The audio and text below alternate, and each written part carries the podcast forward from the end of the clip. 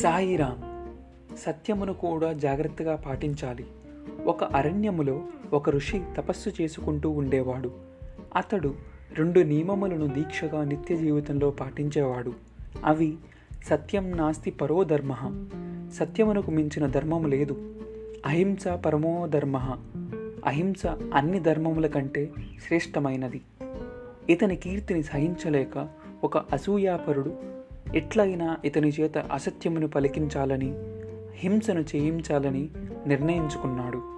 ఒకనాడు అతడు ఒక వేటగాని వలె ఏదో ఒక మృగమును తరుముకుంటూ ఆ ఋషి ఉండే ఆశ్రమం వైపు వచ్చాడు.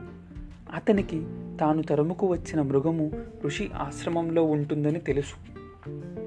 ఏమీ తెలియని వాని వలె ఆ ఋషి వద్దకు వచ్చి, స్వామి, ఇటువైపు ఒక మృగము పరిగెత్తుకుని వచ్చింది, దానిని చూశారా అని ప్రశ్నించాడు.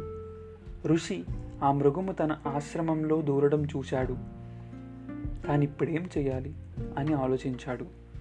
చూడలేదు అంటే అసత్యం ఆడినట్లే కదా, మరి చూశాను అంటే ఆ మృగమును ఇతడు పట్టి చంపేస్తాడు.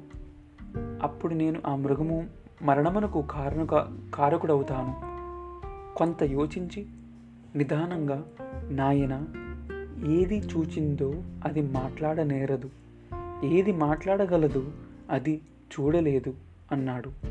సాధారణంగా ఋషులు అటువంటి గూఢార్థములతో నిండిన వాక్యములు పలుకుతారు.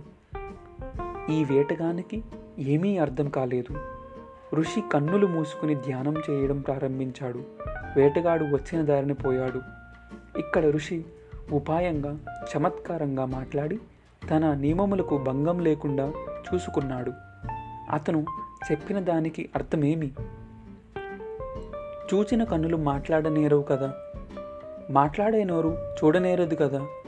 అదేవిధంగా కొన్ని సంకట పరిస్థితులలో సత్యము కానీ అసత్యము కానీ ఏదీ చెప్పకూడదు. దీనినే ఆపద్ధర్మము అంటారు. సత్యమును చెప్పి మరొకరికి కీడు కలిగేటట్లు చేయకూడదు. సమాజములో నొప్పింపక తానొవ్వక అన్నట్లు వ్యవహరించాలి. సాయిరామ్.